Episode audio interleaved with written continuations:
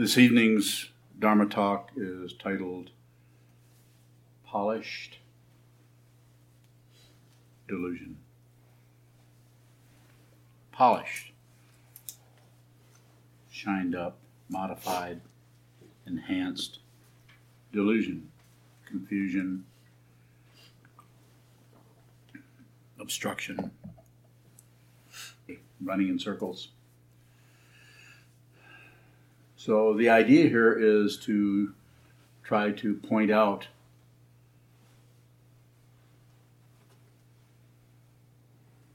the way we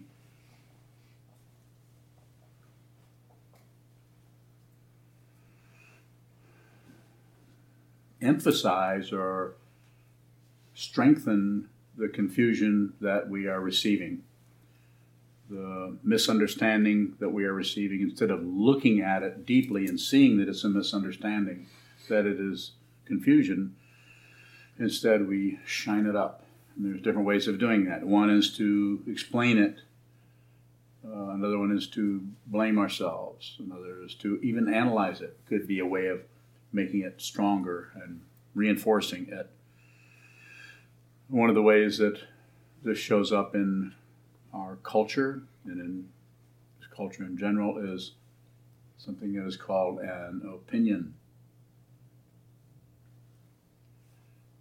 And it's not that you can't have some kind of a, an angle on something, understand something in a certain way. But people tend to, unless rather than give that some kind of uh, pliability or movability, people tend to clamp down on that opinion because it feels good, feels secure. At least I, I know what I think. And we even reinforce each other's delusion by swapping, discussing, analyzing, criticizing, enhancing, polishing opinions about everything.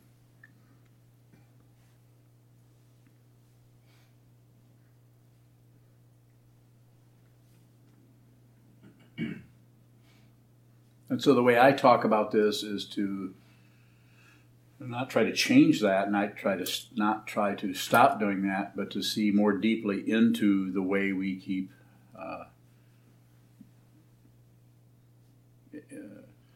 covering up or filling up uh, the basic openness, the natural clarity that we are born with, with ideas, thoughts, opinions, descriptions, uh, uh, examinations, elaborations, conclusions, conclusions. And this tends to polish that area that I'm referring to here as a delusion or deluded. What does it mean to be deluded? What does it mean to be deluded? Not to not see your confusion. It does. To not see your confusion if you see the confusion, there may still be some delusion going on, but at least there's there's some kind of openness in that area where one is beginning to, you could say, investigate that, see more deeply and down into that situation. Though we ha- might have supports, uh, ideas, teachings, even the Four Noble Truths, the Eightfold Path, Twelve Links, or the Twelve Nidanas and just very simple ideas like passion, aggression, and ignorance. Though we may have those, we tend to want to get more um, reference points. We want to cling to ideas and back them up with some kind of proof or some kind of rationale.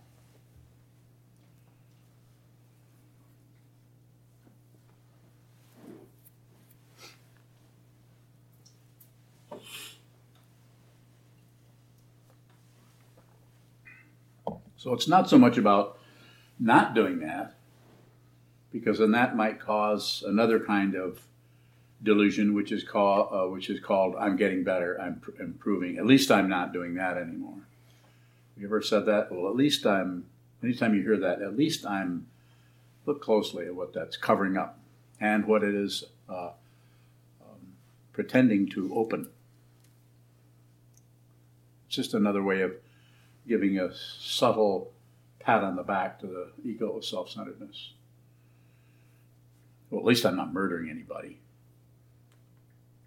So I want a gold star.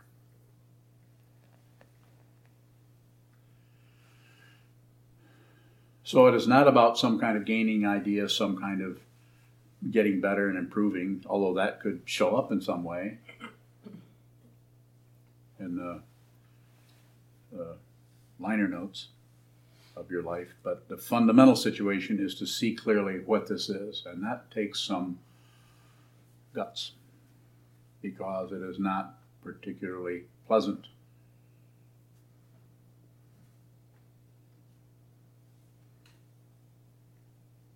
So, what is being recommended, if you're listening to me, is to uh, look more deeply into the way your mind works, the way your mind glosses over, covers up, polishes that area that needs to be observed. When I say needs to be, doesn't need to be. Do something else.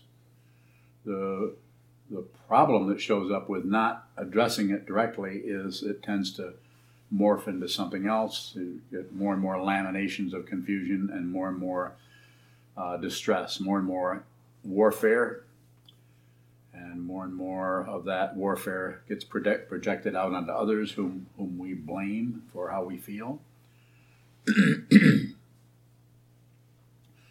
when someone does something, says something, acts in a certain way, and this tends to trigger negativity for you or negative feelings, um, have you noticed how we, we tend to, even though we know they didn't cause it, we tend to blame that person or that situation for buying into some kind of cause and effect as if the blaming of something relieves the difficulty.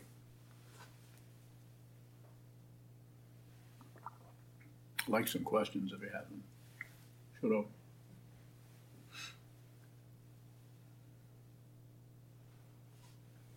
Confusion can look like um, covering something up, and I'm wondering, is there something behind the cover up?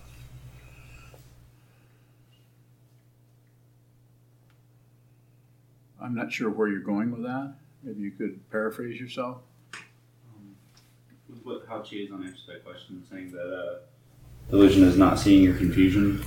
I'm wondering if if we're if seeing the confusion is enough? Is there something behind it? Seeing the confusion is enough, but you have to really see it, and you and you have to watch the way you cover it up. Watching the way you cover it up is is the confusion.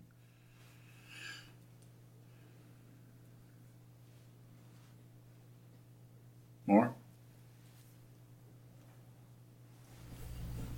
I don't really know how to ask it, so I probably don't know how to answer it then. I'm just confused with like the different levels of the cover up. If seeing the cover up, does that make it not a cover up? There still may that still may be occurring, but one is beginning to uh, to take away the fuel or the energy that causes that to, to repeat and to go over, cover it up. It opens up and cover it up, and then it opens up. If, if there's any credential given that we give ourselves when we start to see more deeply, well, at least I'm looking at it. Anything like that tends to just make a, another layer of separation happening, another layer of separating yourself from something that might be not look so good, so good, feel so good, and so on.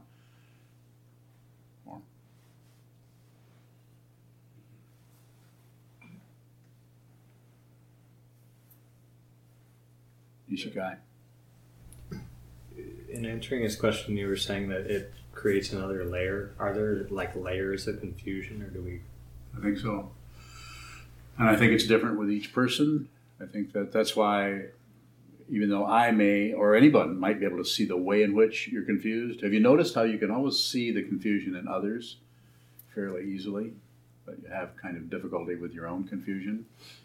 You can kind of see how, well, if they just listen to me, I could probably help them with that.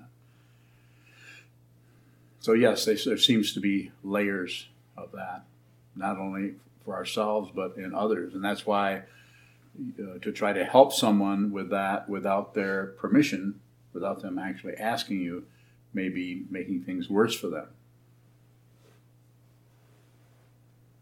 So don't particularly give advice to anyone about, even though you can see something that if they were to hear what you're saying might be helpful to them, might be premature, you could say, to make any, give any kind of advice unless they turn to you and say, "I'm having difficulty with this.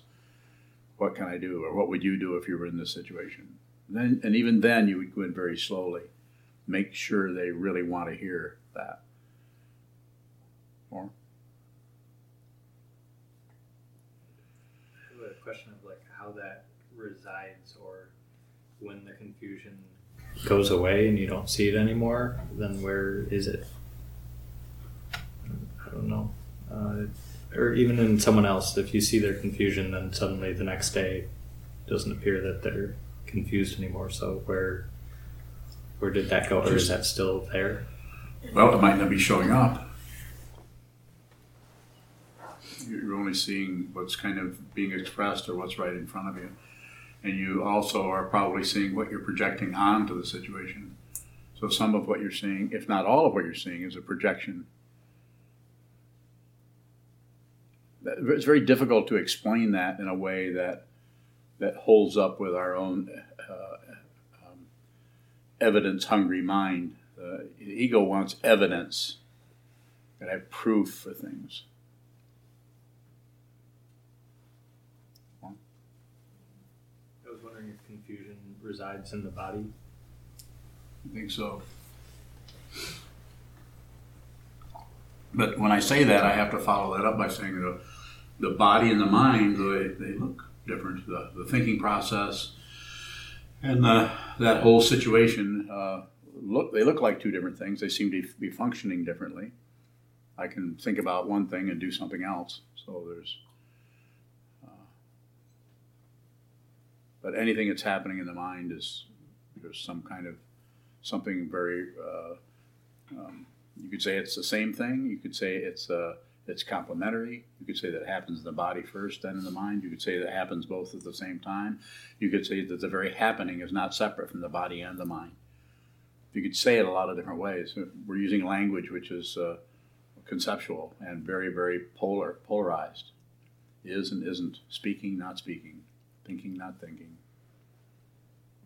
so this is why the awareness practice becomes very, as you do it, becomes more and more and more intimate about your personal way of being here, your personal, very personal, intimate way that your mind covers things up. Uh, sometimes that can show up as being kind of embarrassing. Like being kind of embarrassed that you weren't able to see that, or knowing it's been there all along, and then you're feeling like, oh, I didn't see that. And now I'm seeing it.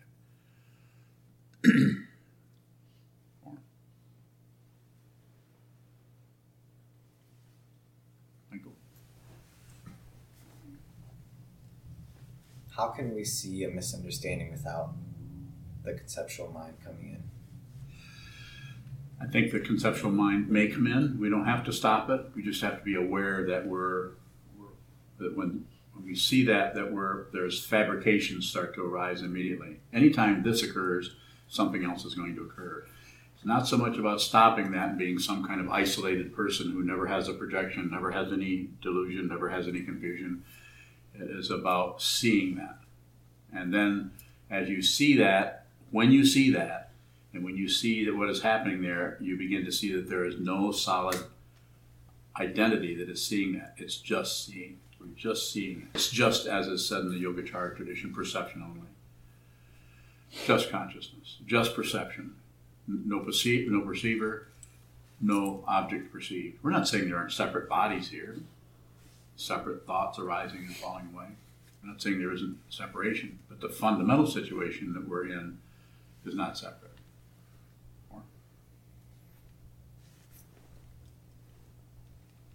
Is delusion synonymous with the thought process? Um, that they they're quite good friends. But they're not the same thing. Not exactly. The delusion part is uh, believing the thoughts. That your the thought arises, and you add something to it. The thought arises just karma, what we call uh, the fancy word of prarabdha karma, just karma coming out of out of who knows where it comes from. Doesn't seem to have a specific source. And then we add something onto it. We believe it, or we disbelieve it, or we are not interested. We ignore it. Passion, aggression, and ignorance. More?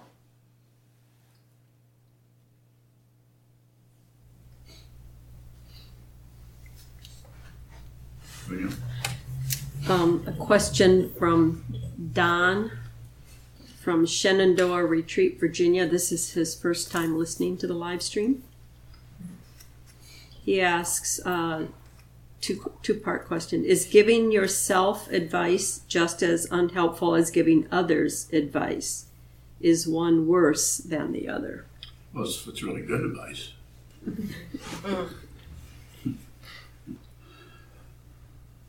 that's that's a it's a good question because it's it's it seems to, it's always about you heard me say this over and over and I'm saying it till I sometimes I, I forget what it even means say it so much but the awareness of what is happening the actual spatial quality or the the kind of it's like the understanding without thoughts that around or with or as the advice is arising or as you're in, uh, endeavoring to lecture yourself or saying i really need to stop doing that. I need to i need to hold my seat. I need to be more patient i should i should i shouldn't i should it's about being aware that that's happening rather than meddling with it and trying to be a person who doesn't give advice or be a person who gives good advice it's about being really being aware of that. So the, the, the reason this is so difficult is the self-centered mind, the ego mind, gets very, very irritated with being being um, being exposed for the uh, the uh, imposter that it is. It's it's an imposter. It's it's it's an imposter in the sense that it is usurping the the identity of just the idea of identity for and, and trying to convince us that we are somebody, that we are some solid ongoing being. This is a misunderstanding. And so if we try to get this or stop this or start that or fiddle around in that whole area, it tends to just make it more and more circular. And the interesting thing about the circularity is if one is totally enamored of oneself, this doesn't mean that they don't talk about enlightenment or talk about meditation. It doesn't mean they don't. They might even meditate day in and day out, over and over again.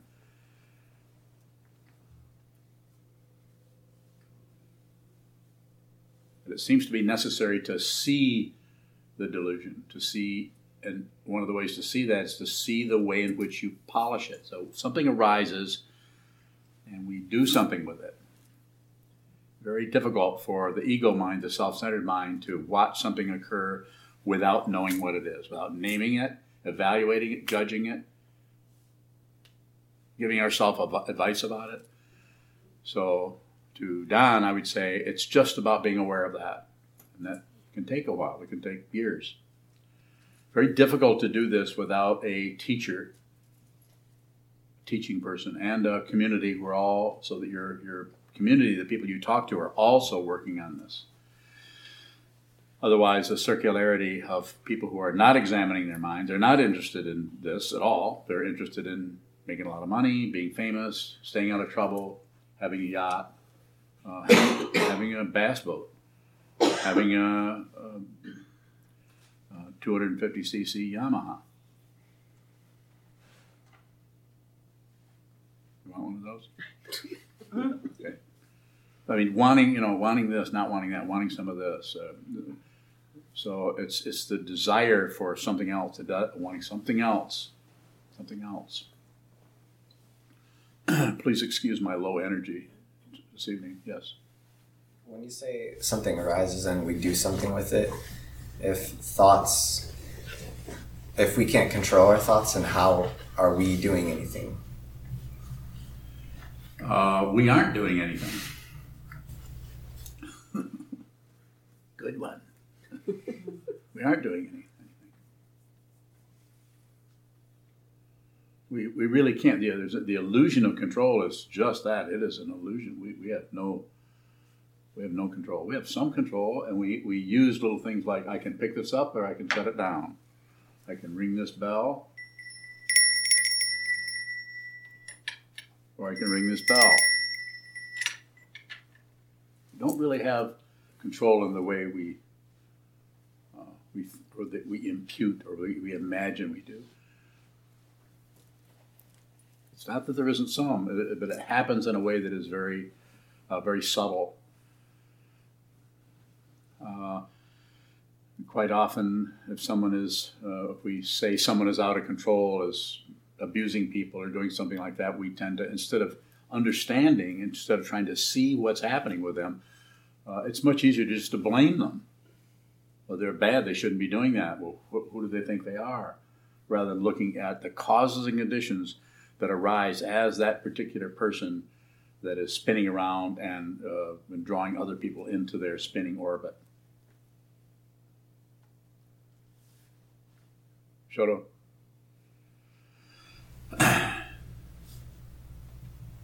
Does the projection that we put on things and the thing that um, impinges on our senses, do those things come up together? Does the projection and the sense input come up together?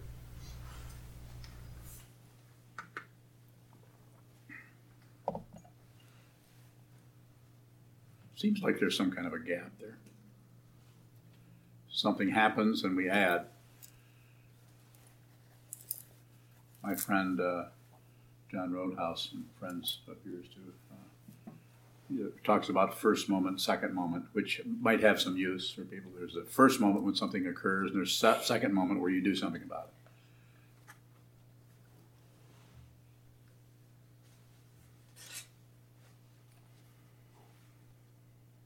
Others see our confusion more clearly than we can? Probably not. I think it's a projection, but the projection is uh, is based on some kind of uh, some kind of evidence happening, but uh, they, they can't actually see the way in which uh, what what your difficulty fundamentally is. can't really see what's happening with others. Some people are more inscrutable than others. Some people are kind of hanging out all over, and, and it appears like we understand the way in which they're having difficulty, but we don't sometimes people are working, putting a lot of energy and working very hard to make damn sure you don't see what they're doing. They want to appear a certain way. And work very, they'll put a lot of energy and try to, and you know, these are, this is when we you may realize, recognize this. This is when you're getting your identity from others. Getting your validity, your validation, or your understanding about who you are from people's opinions about you. This is why it's uh, having a teacher is so important because the teacher will support you in a way that helps you, not in a way that gets in the way of your path. Yes, sir. Is it the same kind of self-centeredness that does the opposite of that, where kind of just don't give a shit what people think?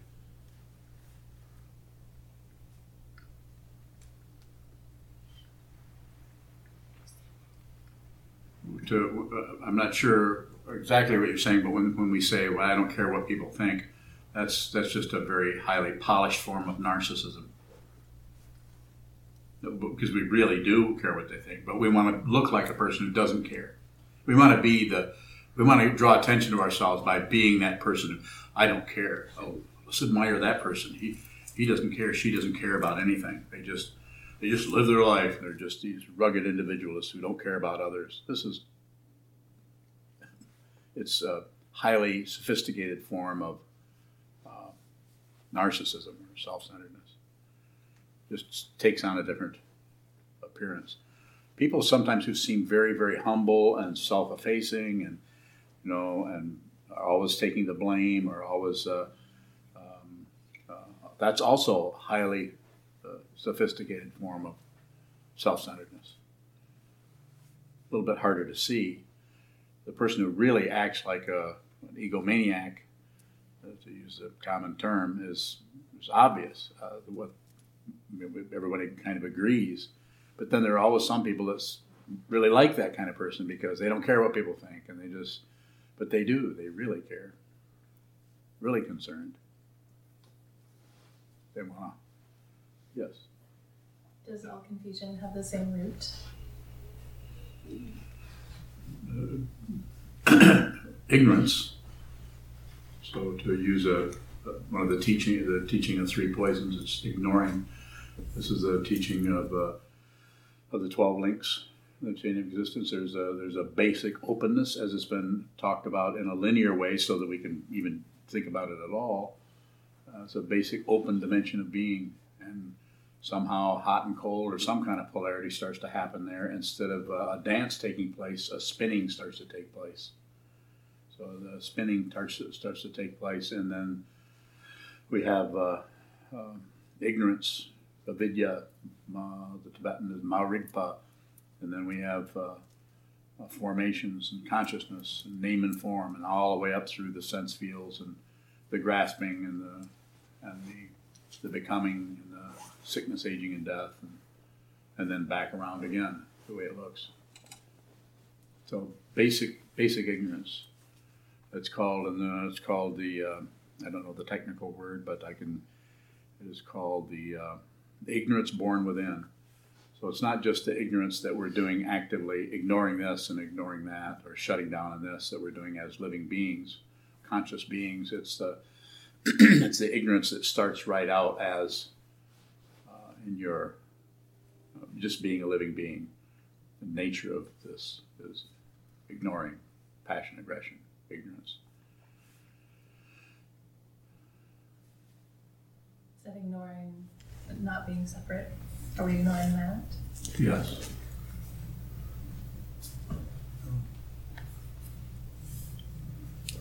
A question from Joseph over in Kalamazoo. He asks, "What is the connection between scientific analysis and awareness?" So scientific uh, scientific analysis shows up in lots of ways, and basically it's uh, materialistic, but it, it should be. Uh, it's it's dealing with uh, so-called concrete facts. Fire's hot, water's wet, ground is hard, wind wind moves, and all the other ways of looking at it, and they're repeatable and they're provable, and uh, and in the area that they're they're working in, they they work. You can actually kind of count on those to work within the particular realm in which they occur, which is uh, this very slow moving vibration we call physical existence or physical realm. But if you start to you start to move away from this, then it gets uh, less predictable, and science will actually turn away from things that it that it can't can't grapple with, just like it did with the, the Earth being round for a little while there. Everybody knows it's flat.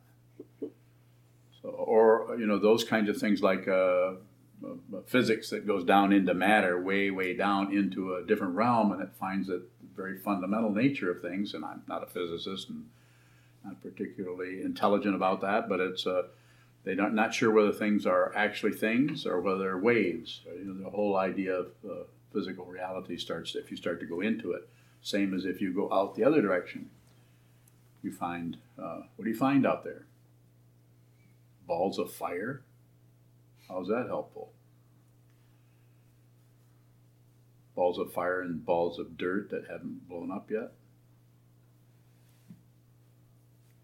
So the uh, the analysis is fine uh, as it goes, but you can't if you try to take that kind of thinking into uh, into the um, into some fundamental understanding. Then we have what we call spiritual materialism, trying to use spiritual, trying to bring that kind of uh, attitude of uh, pushing on this and making some kind of some, some situation happen, occur, some kind of wish to control things. So, uh, I, the example I could give is just take the example of the last time you had a dream. Seemed very real. Was it? Was it real? Can you prove it? But so we write it off by saying, well, that was a dream. But when you were in that dream, it was, or that nightmare, or whatever it was, it was intense and it was real, and you were experiencing it. Your, and your body situation was asleep, but your mind was awake in that situation. So since it happens to everybody all the time, we kind of, well, that's the dream.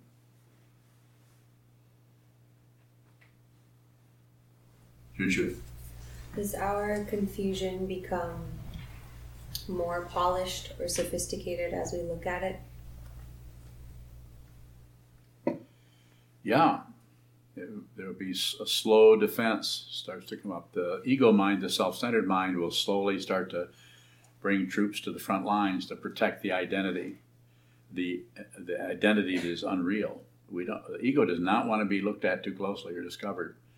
That's why people. You'll notice uh, even the people who live here will notice that if you spend too much time here, you want to leave. Spend too much time sitting down looking at the wall. Uh, you want to do something else. You don't want to look at this because it is uh, threatening to any kind of self-centeredness or ego or self or identity. It, uh, it can be threatened. this doesn't doesn't mean that if you go somewhere else, it doesn't mean that that's always the case, but it can be. Our self-centeredness hijack the body or um, our physical situation to give us reasons to want to leave? I think so. Very much. The, the way I know what's happening with someone is if they'll communicate with me about it. If they'll talk to me about it, then that's. But I, I've had people come and and actually instead of coming and talking to me about what's happening, they I, they just stop talking and they they they just they just disappear. They might have reasons, but they're they don't really want to talk about it. They just want to tell you, and this is why I can't come here anymore, or this is why I no longer want you to be my teacher because of. They don't want to discuss it. They don't want to sit down and actually have a conversation about it. If they do that, then it's uh, it's not particularly suspect. Yes. And it's for me personally. A lot of times, with, I have to leave homes fairly frequently because body situation. I'm Yeah. wondering, is that actually covering up something? I doubt it. I doubt not not the way you function. I doubt it. You you have uh, physical pain. Um, I mean, there could be something like that, but I, I doubt that you would be asking about me about it. You wouldn't want you wouldn't you wouldn't want want to hear me respond to that and say, "Yeah, you're lazy. You need to get in here and meditate more. I want you to start block sitting every single day." And we'll hire somebody to do the other stuff you've been doing. How's that sound?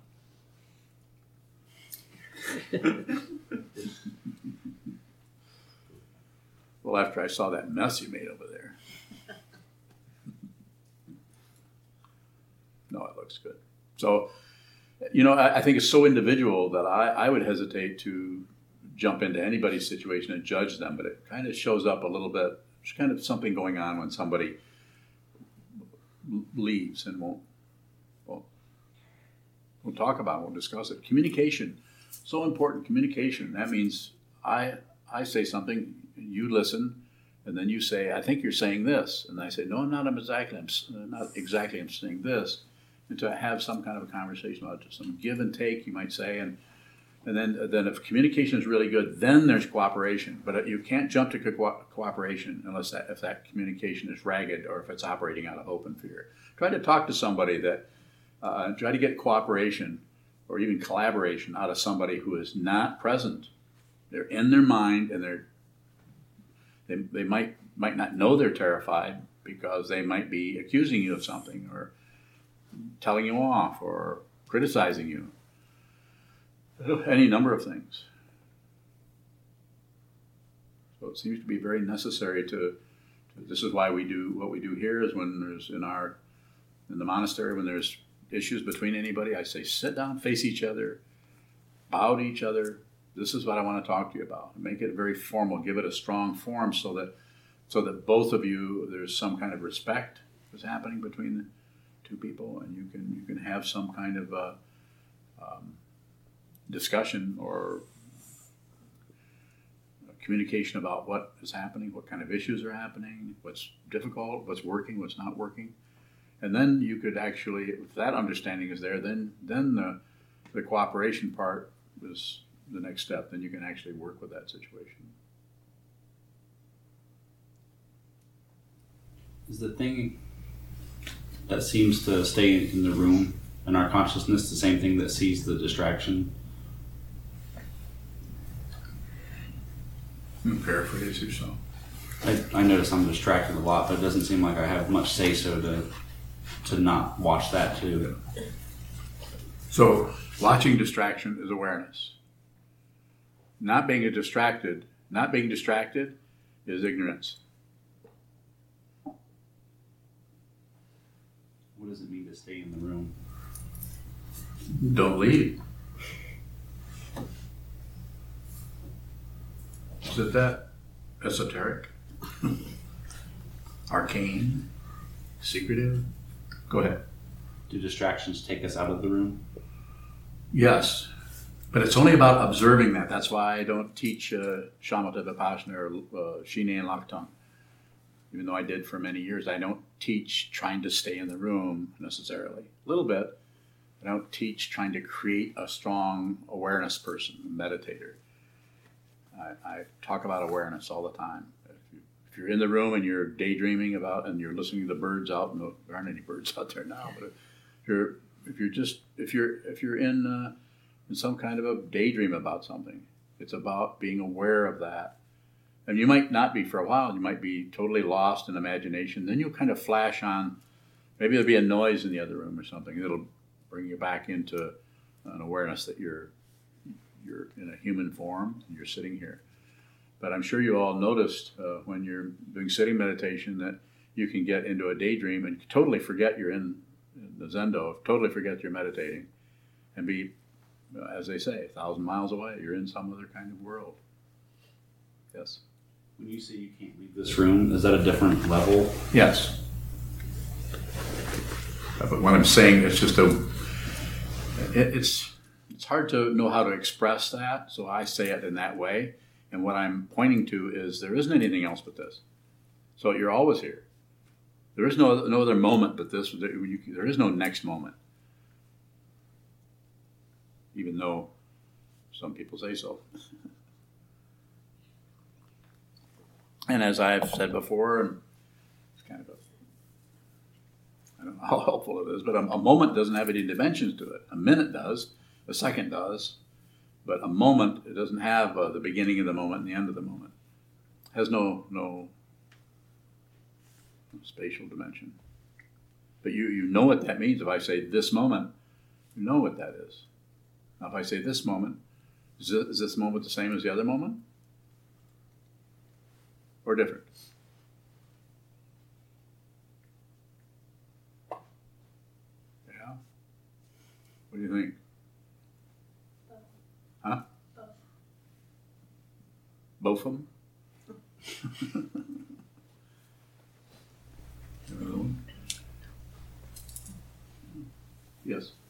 How can we work with things that seem to require our focus? Oh, I think it depends on what it is, but I would say focus on it. It's uh, just focus. Find out whatever, whatever that may be. It's very interesting. Awareness. Uh, uh, if it goes from close focus on something you're working on, visual or mental or conceptual or whatever, you can notice that everything else just kind of fades out, and you're just you're just in that little tiny world of three or four letters or three or four shapes, or in your case, uh, uh, pounding code. so you're just you're just doing that. Not not a not a problem at all. Very very one pointed. So it's not about getting getting rid of anything, or it's not about getting to something else. When this when that's understood, then you can flash into uh, uh, out of that and be including everything. You can include that moment. Uh, it can happen uh, um, without going from one moment to the next. It could be the same moment. I notice a lot of contrast coming in and out of that focus. Mhm. Like my awareness is sticking to something. Mhm. Is that ego? No, that's just awareness.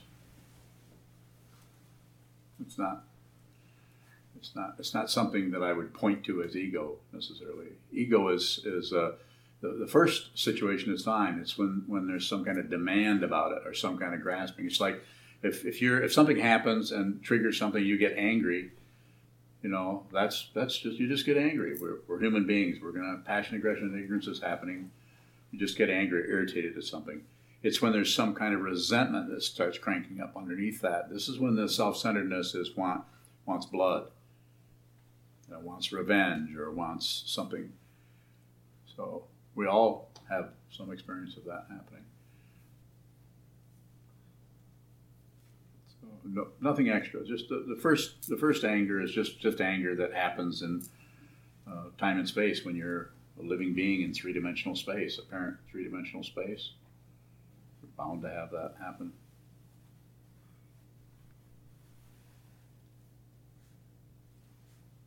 Have some time left if there's further questions.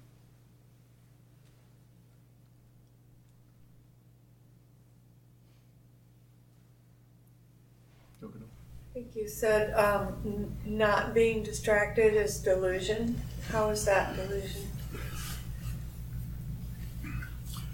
if you think you're not distracted. So if you're you're getting a, a, some kind of a credential out of, you know, I'm really aware. Taking some kind of position on this situation. I'm pretty aware. I might not be very smart, but I'm. Pretty aware of how I'm not very smart. And any position is, has its uh, delusional situation. But we're not trying to get rid of that. We're not trying to get rid of focusing on something. If you focus, if I focus on this, right? Say I'm ignoring everything else. If I'm focusing on this, then I'm ignoring this. So as long as there's some kind of a, as long as there is a relative situation happening, then we're going to be pulled back and forth in, in those. And it's when we want something else. Being pulled back and forth is just very dance-like. But if there's no one dancing, then this is this seems to uh, uh, bring us into a kind of sanity that is not objecting with, uh, to anything, not, not at war with anything, and if it does anything at all, it just dances. Stone woman gets up dancing. The wooden man begins to sing.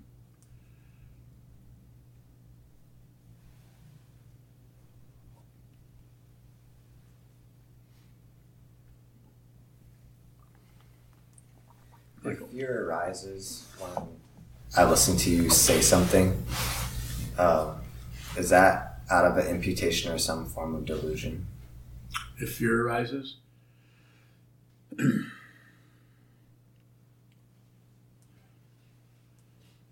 I wouldn't. I wouldn't do anything other than just. It's just fear. There's. There's nothing. There's nothing to connect up and try to understand or figure out or, or give a name to it or anything. Just you're, you're doing quite a bit by just calling it fear. Is it fear? And if we go to what am I afraid of, then we got circles. So just look at the fear. When the fear comes up, it's a dharma gate. Just look at the fear. Don't don't look at anything else but the fear. And don't ignore anything particularly, but just look at the fear, just the texture of the fear.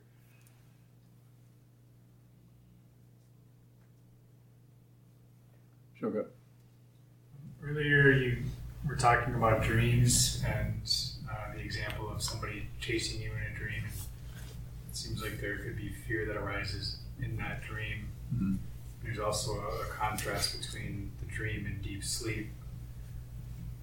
Can that contrast help us see more clearly what fear is in waking?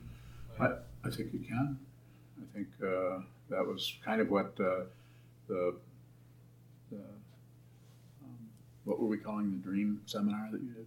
Intentional dream practice. Intentional dream practice that Chazan would, uh, taught several several times. Uh, that's kind of what that's about is to increase our, our ability to understand more deeply what's happening in that in that in between state. That that that whole area of sleep that is uh, no one people talk about, but no one can really explain exactly what that is. We know what it looks like or what it feels like, and people have different levels of being able to work with that. Some people don't will tell you they don't remember their dreams. This doesn't mean they don't dream. So yes, I would say I would think looking at anything in consciousness, dreams, uh, look how we dream when we're sitting here, and they call it a daydream. Sit and face the wall for any length of time. Eventually, we start to daydream. We're here, our body's upright, sitting. We're not caving in, and we're we're we're in uh, uh, California, or we're in a past, a memory about the past, something we did when we were young or younger, and just the mind is extremely has an extremely powerful ability to just invent things about everything. Just consciousness. This everything is. Uh, it's just might be very slow moving, slow vibration. I mean, it looks solid, but not not really solid. Just feels that way. If this seems solid and that seems solid, you can put them together, and then you can evidence. That's real. That's solid. Well, the contrast that Tibetans are saying is the dream you have at night, and you've heard me say this before because I think it's an interesting uh, metaphor. The dream you have at night is the sample dream that shows you what a dream is. Just, a dream is something that seems very, very real and very, very solid and very convincing, and it's not real. And, and any of the practices we've done in uh, with lucid dreaming, where you wake up in the dream, it's kind of an amazing area, kind of an in between area where you can you have a you have just enough say so to, to see that you can actually manifest things in a dream form. And you can, and uh, Chazan talked about that pretty extensively and, and gave uh, techniques and so on for uh, developing that or working on that. But the dream you have at night is a sample dream. This is the real dream. The dream you have at night that shows you what a dream is. You wake up and that was unreal. That was so real. That was so real. All the senses function uh, you know high pitch in that area. Then we wake up, and then what's being said is, "This is this is the real dream. Wake up from this one."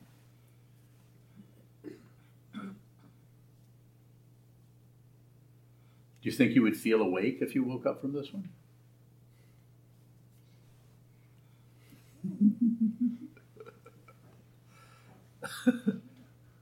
no, you wouldn't.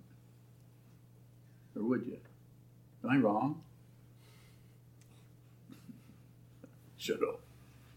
Thinking of the contrast to that, when we do have like a lucid dream experience, there, be, there does seem to be some recognition. Is there a similar recognition on this dream?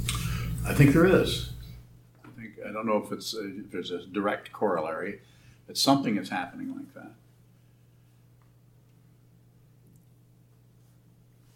This is this this is pretty solid. So we, it's it's moving so slow that we can't just create a Mack truck. Whereas in a dream, you can create a Mack truck if you know what a Mack truck is. But if you don't, then you might create a water buffalo and I think it was a Mack. That's an interesting area. I wouldn't want to uh, say too much about it, like it's this or it's that, because I think it's so fascinating, and I think each person's dream world is going to be really unique and will bring in all of the the karma, all the causes and conditions that even brought you into this uh, human manifestation in the first place. We don't know where we came from. If you think you do, then uh, maybe I'm wrong.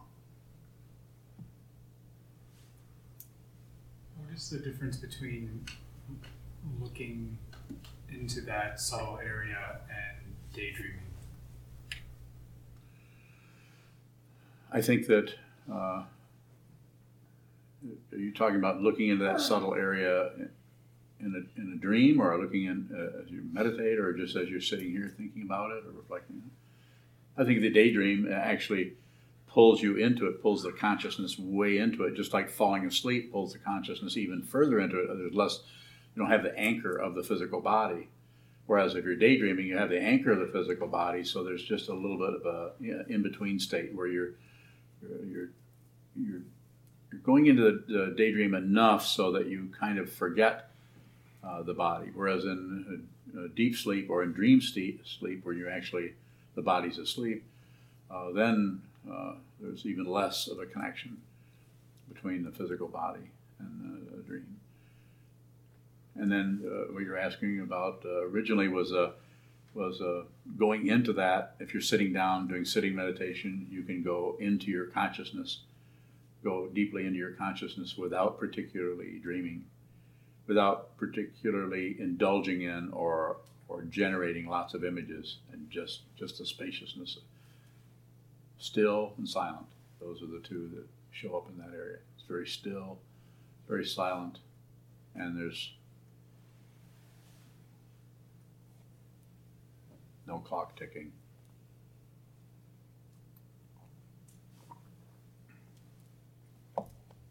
One final question, if you have it. Does confusion arrive with our karma? I think so. I think it. it I think it. We come into this uh, lifetime, and we're already have our eye color, our sexual uh, uh, situation, biological, um, our ability to think clearly or not think so clearly, and have a high intelligence level, or maybe not so good, uh, to be uh, so many things, and the same thing is happening with with that. That that area is uh, part and parcel of the same situation. More. Uh, just the idea of control arises. Uh, do we have control over our confusion? So uh, it seems that the only thing that you fundamentally can do is to uh, stop uh, adding to the karma, stop adding to the act, act, the cause and effect, the circular, circularity of samsara. This happens and that happens. This happens and that happens. This happens and that happens. This happens and 15 billion things happen, and then each one of those causes another 15 billion things to happen. It's like uh, ripples. You throw a rock in the lake and there's ripples going from it. But what you can do is realize who you fundamentally are.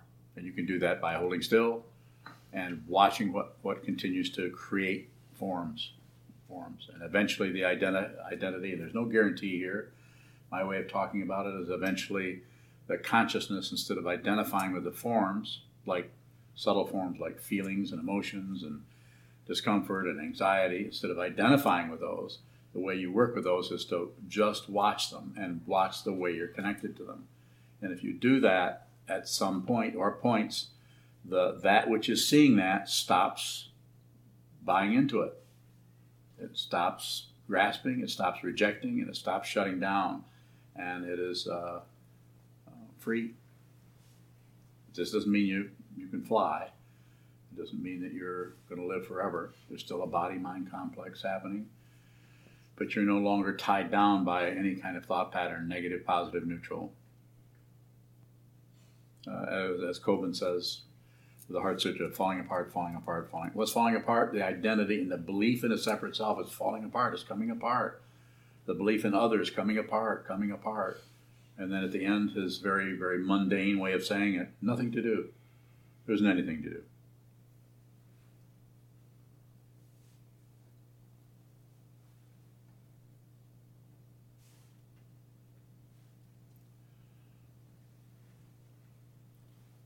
Thank you so much.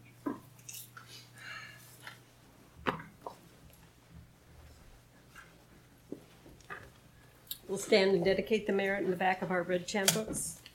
I'd like to remind everybody about the donation boxes in the hallway. They're still there. And we gladly receive and depend on your financial support. Thank you for your help. We also do take online donations through PayPal or checks in the mail.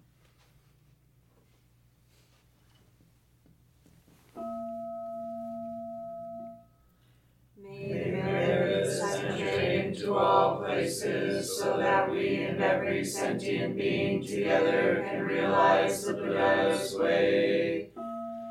Jio San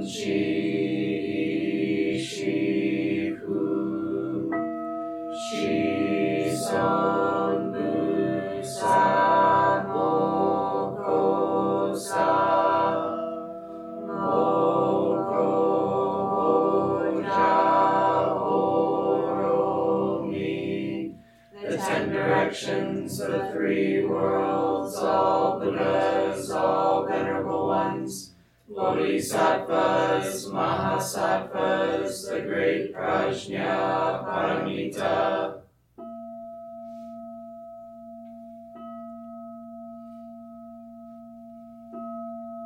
Buddhas and Bodhisattvas of the ten directions and the three times, please hear us.